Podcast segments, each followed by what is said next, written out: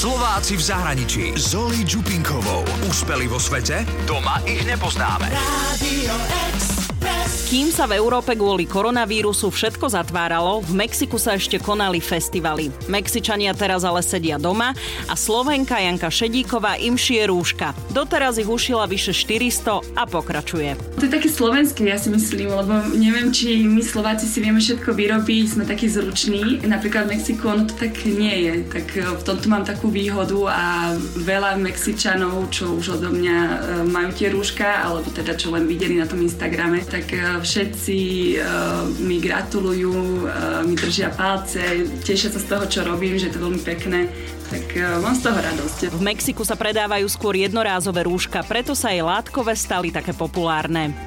Jana Šedíková je modelka, fotografka a budúca inštruktorka jógy. Do Mexika prišla pred 6 rokmi ako modelka a doteraz sa tým aj živila, až kým neprišla korona.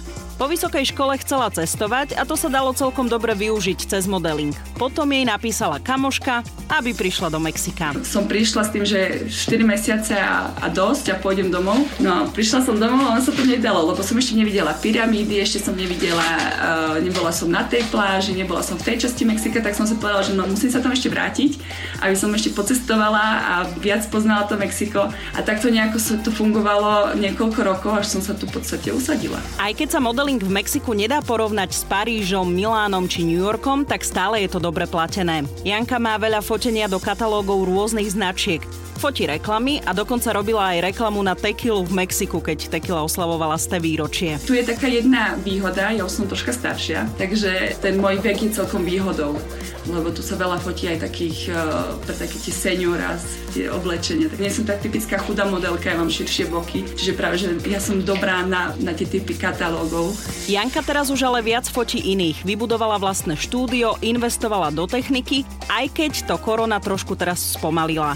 V Mexiku sa ale Janke žije dobre. Povedala mi ale, že Mexičania sú nespoľahliví. Oni ti všetko odpovedia, áno, jasné, zajtra, určite, na 100%. Aj keď vedia, že nie. Oni nevedia jednoducho povedať nie, to som si všimla. A oni na všetko odpovedia áno a im jedno potom, že to nesplnili. Ale ja si myslím, že my Slováci sme takí, že keď sa dohodneš a povieš niečo, tak to platí. Ale tak tu, v Mexiku, oni normálne nevedia povedať nie. Ale tak potom oni si aj tak žijú bezstarostnejšie.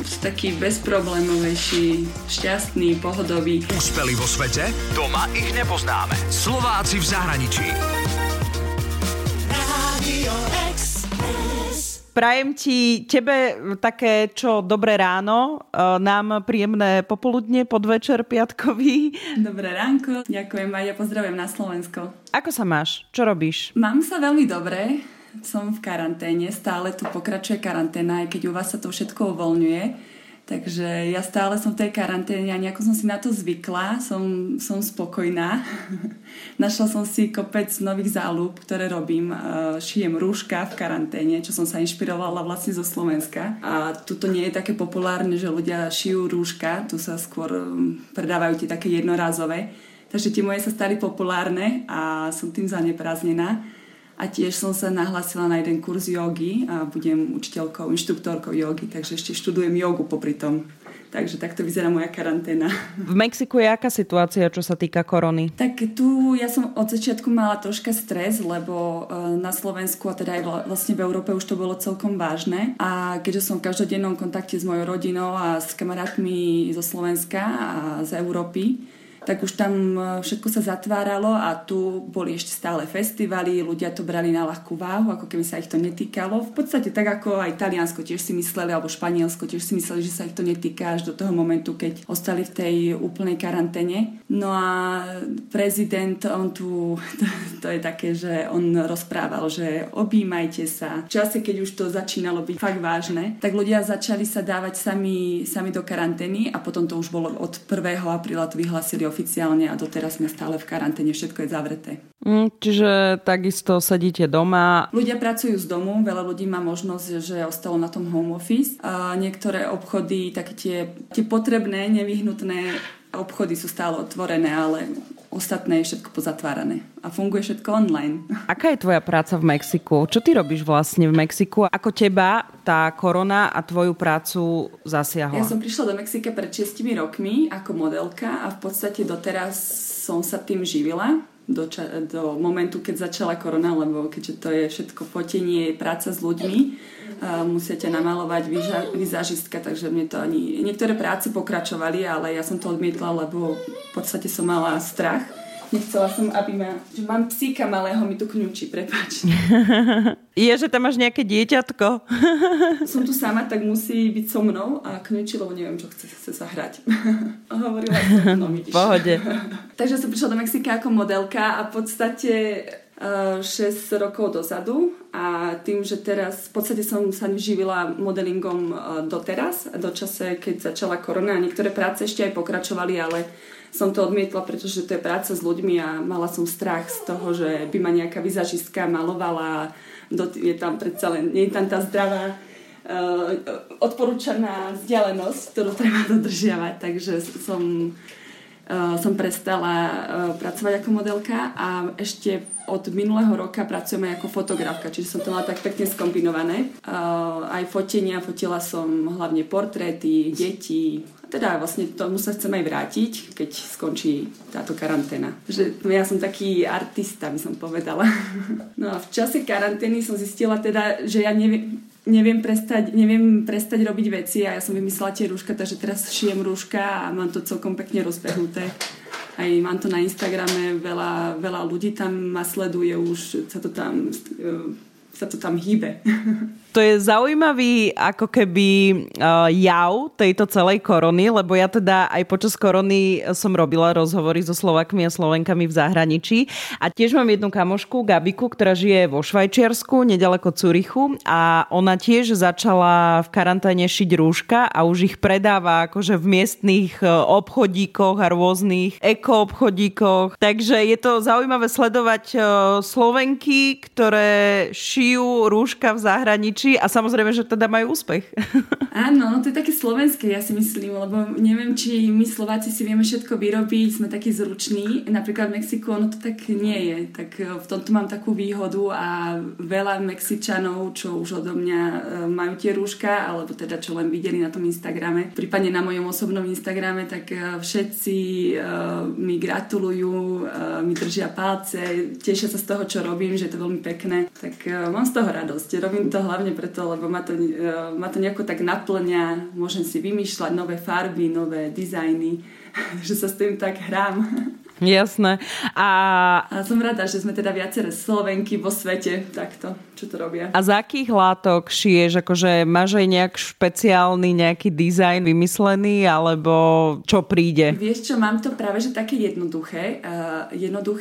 Čisté farby. Ono, keď to začalo na Slovensku celá tá v polke marca, myslím, že to bolo, tak ja som vtedy som si povedala, že idem si kúpiť látky, kým ešte všetko bolo otvorené.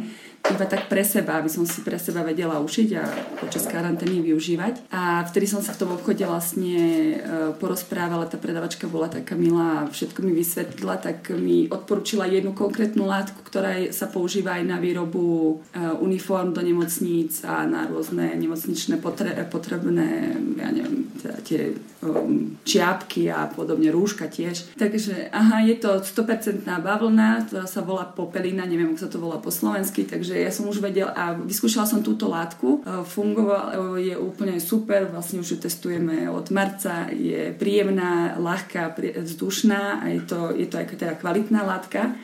No a keď zavreli všetko zo dňa na deň, my sme nevedeli, že kedy nám to tu zavrú, tak mne ostal kontakt na tú predavačku a ona mi tak, aj keď je zavreté, tak ona mi to tak predáva, tie látky. Takže som mala také šťastie, lebo zohnať látky je celkom ťažké. V tej najväčšej eufórii bol na Slovensku problém s gumičkami na tie rúška. Ľudia zháňali a stáli tam rady pred galantérkami. Aha, a aj keď boli zavreté? Či ako to bolo? Lebo napríklad tu nie sú už vôbec otvorené. Potom už keď postupne otvorili. Mm-hmm. Gumičky sa vypredali, napríklad čierna farba, to je celkom ťažké zohnať aj dnes. A to sa vypredalo a za 3-násobné ceny. Ja som to všetko objednávala cez internetu. Veľmi funguje online donáška, zo dňa na deň ti prídu veci, čo si objednáš cez taký jeden portál mexický. Takže to je celkom výhodné. Jedine, že mi to prišlo také vtipné, že čo stálo predtým ja neviem, je celý ten kotúč stále 10 €, tak to zvýšili na 30. Takto, silno. Máš aj spočítané, koľko rúšok si ušila? Asi 400. Včera som to nejako tak troška rátala a nie som si istá, ja len tak podľa látky viac menej, ale asi 400, tak šijem to už asi 2 mesiace a už to viem aj určite rýchlejšie a teraz zháňam niekoho, kto mi s tým bude pomáhať, teda už v podstate je to v procese, len sa snažím, aby to šiel rovnako, ako to šijem ja, pretože ja to tak robím tak do detailu, aby to vyzeralo fakt pekne a potrebujem mať viac času práve na tú jogu, pretože potrebujem sa učiť, potrebujem cvičiť a chcem sa tomu venovať viac, lebo tie rúška fakt mi zaberajú celý deň. Jasné. A si pozerala ten strih toho rúška a ten vzor podľa nejakých slovenských vzorov, alebo že keď si aj sleduješ, akože aká to bola eufória na Slovensku a bolo veľmi veľa návodov, ušite si vlastné rúško, alebo si mala nejaký svoj vlastný zdroj? Áno, ja som sa práve že inšpirovala zo Slovenska. Ja som si dala na môj Facebook, som sa spýtala mojich kamarátov, ako šijú rúška, tak ešte v tom čase, keď som to chcela iba pre seba a tuto pre nás. A dali mi také rôzne tipy a ja som si vyskúšala rôzne modely a ostala som pri takom... Ja som si tak skombinovala asi 2 rôzne modely do takého jedného môjho, ktorý mi najviac vyhovoval a s tým som potom pracovala ďalej. No a potom mi to začali ľudia postupne pýtať. Super. Tak to je teraz koronovo-rúšková kariéra. A teraz mi prosím ťa povedz, keď sa bavíme o modelingu a tak ja neviem, väčšinou je to Ázia, Paríž a Taliansko a Miláno samozrejme, New York a tak ďalej. Ako si ty došla do Mexika, prosím ťa? Povedz mi tvoj príbeh. Áno, to je celkom dlhý príbeh. On to v podstate začalo tým, že ja som študovala na vysokej škole v Bratislave a išla som na výmenný pobyt do Španielska, na sever Španielska, do La Coruña. Bola som tam po roka cez Erasmus, strašne sa mi to zapáčilo, tam som sa vlastne začala učiť španielčinu a potom som sa chcela silou mocou vrátiť do Španielska ešte raz študovať a už mi zostával 1 rok školy a ja som sa vtedy požiadala cez SAJU, neviem či to ešte funguje, štipendium a ja som ho fakt aj dostala. My sme boli tedy asi len 25 ľudí, čo to dostalo, alebo 30, neviem, ten rok už veľa ľudí to nedostalo. A išla som ešte raz, opäť som išla na sever Španielska, ale už do oblasti Astúria s Chichom. A tam som, ja neviem, som sa tam nejako zamilovala do tej španielčiny, do Španielska sa mi to páčilo, aj sa mi páčilo študovať v tom Španielsku. A potom som skončila školu a už som si povedala, že ešte chcem rok cestovať. A chcela som ísť do toho Španielska, no a možnosť bola cez ten modeling, tak som išla do Madridu, do Barcelony a vždy som chodila na mesiac, na 2 a som tak pendlovala medzi Slovenskom a Španielskom. A v tom čase mi napísala jedna kamarátka, ktorá žije dlho v Mexiku, ktorá v tom času bola možno nejaké 3 roky v Mexiku, že poď do Mexika, tu budeš dobre pracovať. A ja, že neblázni, veď tam to je strašne nebezpečné, čo by som ja robila v Mexiku, veď tam ani modeling nie je. A nejako som potom si to nechala preležať hlavou a mi to stalo teda, že asi by som to chcela skúsiť, niečo ma do toho Mexika ťahalo a že tak som potom sa to tak dlho naťahovalo, až som sa sem dostala. Išla som, väčšinou sa chodí na tie 4-mesačné kontrakty, na 4-mesačnú zmluvu a som prišla s tým, že 4 mesiace a dosť a pôjdem domov. No, prišla som domov a ono sa to nedalo, lebo som ešte nevidela pyramídy, ešte som nevidela, nebola som na tej pláži, nebola som v tej časti Mexika, tak som si povedala, že no, musím sa tam ešte vrátiť, aby som ešte pocestovala a viac poznala to Mexiko. A takto nejako to fungovalo niekoľko rokov, až som sa tu v podstate usadila. A ten modeling, tu je taká jedna výhoda, ja už som troška staršia, takže a práve ten modeling možno, on tu je, ten môj vek je celkom výhodou, lebo tu sa veľa fotí aj takých, pre také tie senioras, tie oblečenia, takže on to mne, ja som aj taká, nie som tak typická chudá modelka, ja mám širšie boky, čiže práve, že ja som dobrá práve na tie typy katalógov, a nejako sa tým, doteraz som sa tým živila, ako dá sa tým tu v Mexiku uživiť, to je super. Janka, prvá vec, ja sa ťa môžem opýtať, koľko máš rokov, že si taká seniora? Seniora, už som seniora skoro. Mám 33 rokov, som v pondelok mala, na deň detí. Všetko najlepšie? Ďakujem. Ja si pozerám tvoje fotky na Instagrame, mne sa nezdá, že máš širšie boky, takže pohode, akože vyzeráš super. No, to nevyzerá, ale akože v tom modelinku, ja vyzerám chudo, len v tom modelingu ja nemám 90 v bokoch a ja si aj pamätám, že agentúry na Slovensku, keď ešte som bola taká mladšia, strašne celý nech schudnem, len mne to proste, ja som tedy možno tak maximálne dala na 94 a to som bola ešte chudšia. To proste kosti nepustia stavba tela. A tak v tom Mexiku to vôbec neriešia. A keď si prišla teda do toho Mexika robiť modelku, čo si robila? Akože bolo to fotenie, alebo nejaká reklama, aj nejaké video, alebo o čo išlo? Aká bola tá tvoja práca? Aké si dostávala ponuky? Väčšina prác, čo tu je, aj keď som prišla, ale v podstate sú aj doteraz, to je podobné. Je tu málo prehliadok. Je tu jeden hlavný fashion week, ktorý som nikdy nerobila. Čo je celkom smiešno, lebo v iných krajach, ako v Istambule, tak čo som bola v Atenách, to som robila. Ale to v Mexiku nie, lebo tu práve, že sú veľmi striktní a to je jediná robota, kde merajú, že musíš mať 90 v bokoch. A takže väčšinou sú tu fotenia, je tu strašne veľa katalógov, rôznych značiek, lebo oni tu majú tu v centre veľa výroby rôznych značiek, ako som spomínala pre tie seniora, aj rôzne mladistvé značky. Takže tu veľa fotení, je tu veľa reklám.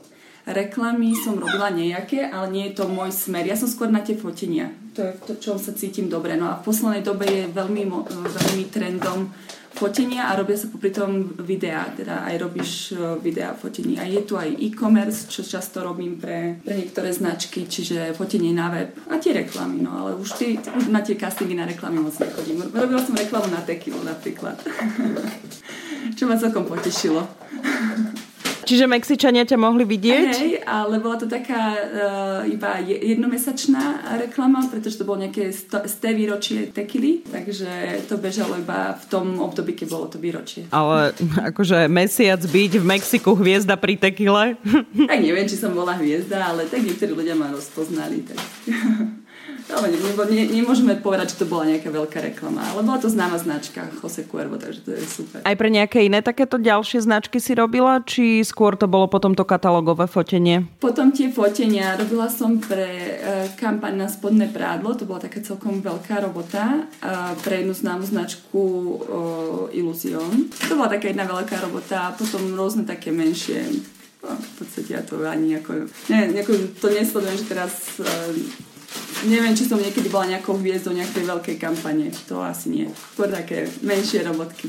Janka, počúvaj, a ako je platený modeling v Mexiku v porovnaní možno práve, keď sme sa bavili s tým Talianskom, alebo New Yorkom, alebo možno Parížom a tak ďalej? Ten modeling v Mexiku je v princípe na nejakej rovnakej úrovni, alebo je to možno slabšie? Ja si myslím, že to je, tak nedá sa to porovnať s Milánom, s New Yorkom, tam sú iné ceny, iné značky, veľké značky, ale v Mexiku je to, ak to porovnám s cenami, ktoré sú v Mexiku, čiže keďže tu žijem, je to dobre platené, ale každý rok sa znižujú ceny.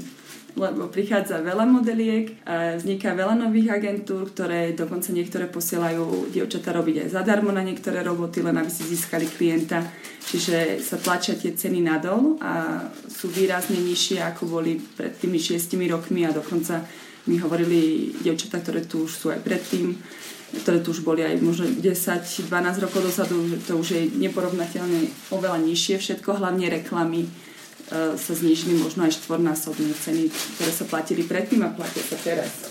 Ale je to stále dobré, ako je to dobrá práca. A je aj veľká konkurencia? Áno, ale ja už to tak nejako, ja ten modeling vôbec neberiem vážne, možno aj tým, že už to nie je to také zaujímavé pre mňa. Ja mám tých niektorých svojich klientov, ktoré robím často tie práce a už ma poznajú. Čiže ja sa venujem modelingu týmto smerom. Ja už moc na tie castingy ani nechodím, ja sa neprebíjam, ja sa nesnažím získať, neviem, aké kampanie a podobne. Ja už som spokojná s tým, čo som si v podstate vybudovala a klientov, ktorých mám a ktorí stále si ma pýtajú na tie konkrétne roboty. Niekedy príde nový projekt, tak na ten casting idem, ak je to pre mňa zaujímavé. a prichádzajú nové veci, ale keďže sa venujem aj tomu foteniu, tak ja som ten čas už tak rozdelila na ten modeling a to moje fotenie, aby som robila aj, že nie len byť figúrou a fotiť oblečenie, lebo ma to nejako nenapĺňalo, baví ma to, ale nebolo to, že teraz to budem robiť stále celý čas, takže mám štúdio, investovala som do tej techniky a fotím, tiež mám na to dobrú odozvu, takže sa z toho veľmi teším a tá korona to celé tak nejako pozastavila. No, ale nevadí. Ja som si povedala, že všetko sa pre niečo deje aj na začiatku tej korony, teda na začiatku tej karantény ja som si povedala, že tak teraz nebudem ani fotiť a ani modelingovať a nejako mi to nechýba. Ale vravím, že som si počas tej karantény som sa adaptovala, našla som si iné záľuby a možno iný smer a tieto rúška, ani neviem, kde mi to možno dvere otvorí, možno tým iným smerom mňa to vždy lákalo aj do tejto sféry, do toho dizajnovania, do oblečenia, takže ja to vidím ako možno aj príležitosť toto celé, že tá karanténa niečo mi dala, nejaké zmeny urobila v mojom živote a myslím si, že to je všetko len pozitívne. Keď už príde ten čas, že dokončíš to štúdio a bude už môcť byť aj otvorené, tak to bude štúdio, kde sa bude aj fotiť, aj cvičiť joga? Áno. Ďalšia vec, tiež to som časťou takého projektu, že sa otvorí jogové štúdio. A aj bolo otvorené 2 týždne a korona to zastavila. Takže áno, ja sa vlastne aj preto sa formujem na tú inštruktorku jogy, aby som mohla potom dávať lekcie aj ja. Aj keď to ešte akože je otázka niekoľkých mesiacov a možno až kým si trúfiem, tak dávať lekcie niekomu, alebo teda viesť 1 hodinu jogy, tak asi až od budúceho roka. A áno, je vybudované štúdio, kde budem tú jogu učiť, ale máme tam aj iných inštruktorov, ktorí dávajú lekcie jogy. Momentálne je zavreté a podľa situácie, ktorá je v Mexiku, všetky posilovne, štúdia a nočné kluby budú otvorené až od septembra. Taká je predpoveď. Takže to, čo u nás sa už pootváralo, tak tu to plánuješ na september. Tiež tá situácia je taká. Tie čísla, ktoré zobrazuje vláda, hovorí sa, že nie sú reálne, takže neviem, nakoľko sú reálne, ale krivka je stále stúpajúca. Tu sa to vôbec ešte nejako... Hovoria, že sme v tom najvyššom bode, ale kto vie.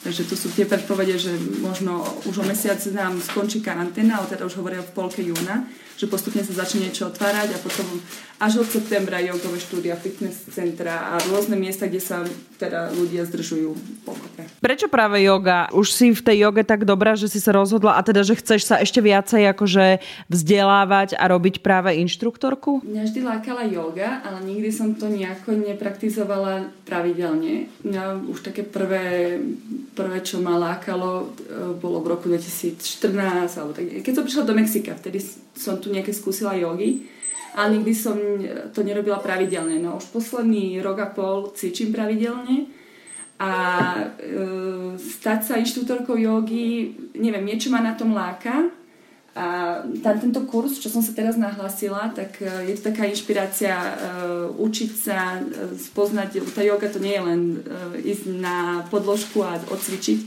Tam sú rôzne dýchacie cvičenia a rôzne iné inštrumenty, ktoré sa používajú v jóge. Takže ma to nejako lákalo spoznať to hlbšie a potom jedného dňa aj zdieľať jogu a inšpirovať ľudí, aby cvičili jogu, pretože fakt to vie zmeniť život. Čo ťa napríklad akože na tej joge najviac baví? Pretože prídem do toho štúdia, alebo teda na hodinu jogy, alebo teraz online, inak sa to nedá teraz, a odídem odtiaľ úplne vysmiatá, šťastná a nič ma netrápi, problémy, ktoré boli, sú takto teraz bokom a tá joga ti tak prečistí myseľ, ti ju upokojí, človek sa fakt dobre potom cíti a čo ma na tom najviac baví, že vidím pokroky za každým, keď sa vrátim na tú podložku, tak vidím tie pokroky a že teraz už dosiahnem viac, sa viac natiahnem alebo takú tú nejakú pozíciu viem viac spraviť.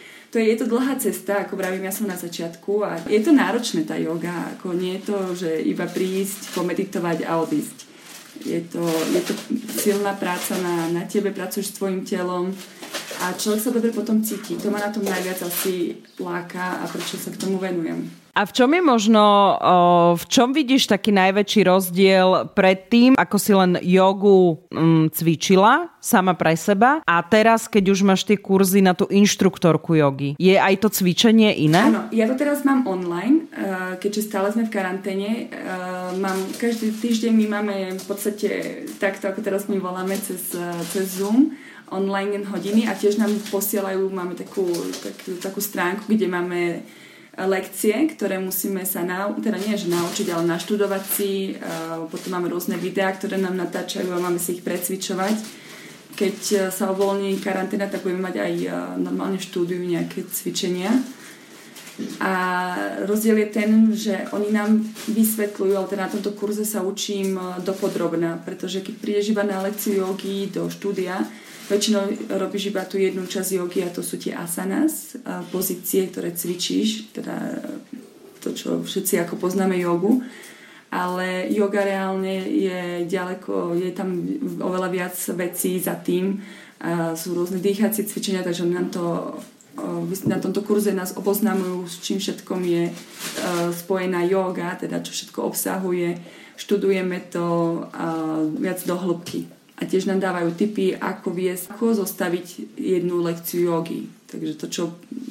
Taký iný pohľad na vec nám dávajú, pretože je iná vec byť žiakom a nasledovať inštruktorku a inštruktorka musí vedieť aj anatómiu tela, aj to rozoberáme, každý týždeň máme lekcie anatómie, ako zostaviť lekciu, ako nezraniť, teda ako fungujú naše kĺby, naše telo, ako fungujú tie pozície. Aké druhy jog sú. Všetko sa učíme dopodrobná. Je joga v Mexiku populárna? Je veľmi populárna. Myslím si, že celosvetovo je to veľmi populárne. Rastú počty ľudí, ktoré sa zaujímajú o jogu. Vznikajú nové štúdia len tu v mojom okolí, vrátane toho, ktorom som súčasťou ja. Máme tu nejakých 5 štúdií len okolo. Môžem pešo dojsť. A všetky sa zaplňajú, takže... Tak ale tak zase nemôžeme porovnať Mexiko so Slovenskom, pretože tu v tomto meste žije 30 miliónov ľudí. Žije sa mi tu dobre, tak keď stále som tu, tak sa mi tu asi žije dobre. Ten život tu je taký, taký ľahší, by som povedala. Ľudia sú veľmi milí, nápomocní, tá kultúra, nejako mi to vyhovuje, tá kultúra, aj tie možnosti, ktoré sú tu. Je tu strašne veľa možností, veď teraz ja som si ušila rúška pre seba, ľuďom sa páčili a mám tu veľa možností sa realizovať v tom, aj zohnať si, kto mi to ušije, aj kde to budem propagovať. To je ako jeden z príkladov, že je tu tých veľa možností aj v tej joge. Je tu toľko štúdií a stále sa nájde priestor pre nové štúdio aj vo fotení. Vlastne aj to fotenie spájam s tou jogou, pretože aj robím fotenia jogovi pre jogínov. Takže aj do toho som tak... Ja to tak všetky tie moje profesie, alebo ako som to nazvala, ja ich tak prepájam. A preto možno sa to zdá, že som aj modelka, aj fotografka, aj teraz chcem byť jogová inštruktorka, aj s jogovým štúdiom, ale ja som si to tak nejako celé poprepájala a vlastne ja si myslím, že to práve to Mexiko mi dalo priestor sa realizovať v týchto smeroch, pretože tie možnosti sú tu. Neviem, že na Slovensku nie, ale mne to príde také jednoduchšie. Ja viem aj dobre po španielsky, čiže to mám veľmi, veľmi výhodu. A stále ľudia ma vnímajú ako, že som zo zahraničia, aj kvôli mojej výške, lebo tak to sú všetci nižší, hej. Aj kvôli môjmu sladu, aj kvôli môjmu prízvuku, ktorý asi stále budem mať. Aj keď nie je taký silný, ale... A dobre sa spolupracuje s Mexičanmi? Či si skôr v takej multikulturálnej skupine ľudí? Čo sa týka práce, kamarátov? Áno, ale Mexičania sú aj takí troška vtipní, pretože oni sú aj nespoľahliví, aby som to tak nazvala. Oni ti všetko odpovedia, áno, jasné, zajtra, určite, na 100%. Aj keď vedia, že nie. Oni nevedia jednoducho povedať nie, to som si všimla. A oni na všetko odpovedia áno a je im jedno potom, že to nesplnili. Ale ja si myslím, že my Slováci sme takí, že keď sa dohodneš a povieš niečo, tak to platí. A alebo tak všeobecne, ale tak tu v Mexiku oni normálne nevedia povedať nie. A to mi asi aj viacerí potvrdia, keď to budú počúvať, že Mexičania na všetko povedia áno, ale tak potom oni si aj tak žijú bezstarostnejšie, sú takí bezproblémovejší, šťastní, pohodoví, nestresujú sa, aj nie je to také byrokratické, všetko sa, aj keď ja veľakrát prídem aj také, že toto sa musí urobiť a Mexičan ti povie, a to je v pohode. Vieš, no. Ale akože dobre sa s nimi spracuje, dobre sa s nimi, čo sa týka práce, tak všetko je ako zodpovedné. Len veľakrát je to také, že keď je to ešte na takej, že sa niečom dohaduješ, tak nikdy nepovedia. Všetko ti odsúhlasia, to je také, čo som si všimla. Ale inak ako na spoluprácu, aj na prácu je to tu, Mexičania sú úplne super. Aj keď treba mať tú trpezlivosť niekedy v niektorých prípadoch. No. Držím ti palce. Nech zvládneš ešte tú karanténu aj v Mexiku. Nech je všetko OK, nech si zdravá. A ďakujem ti veľmi pekne za tvoj rozhovor a za čas. Držím palce aj s tým kurzom jogy, aby si teda pokračovala v tom, čo chceš robiť, aj potom v tých ďalších nejakých foteniach a v tvojej práci. Ďakujem ti ešte raz veľmi pekne za rozhovor. Ďakujem aj ja veľmi pekne, Loli. Ďakujem, že si ma kontaktovala a pozdravujem všetkých na Slovensko. Tiež nie ste všetci v poriadku, aj keď je všetko spustené a uvoľnené, treba si dávať pozor.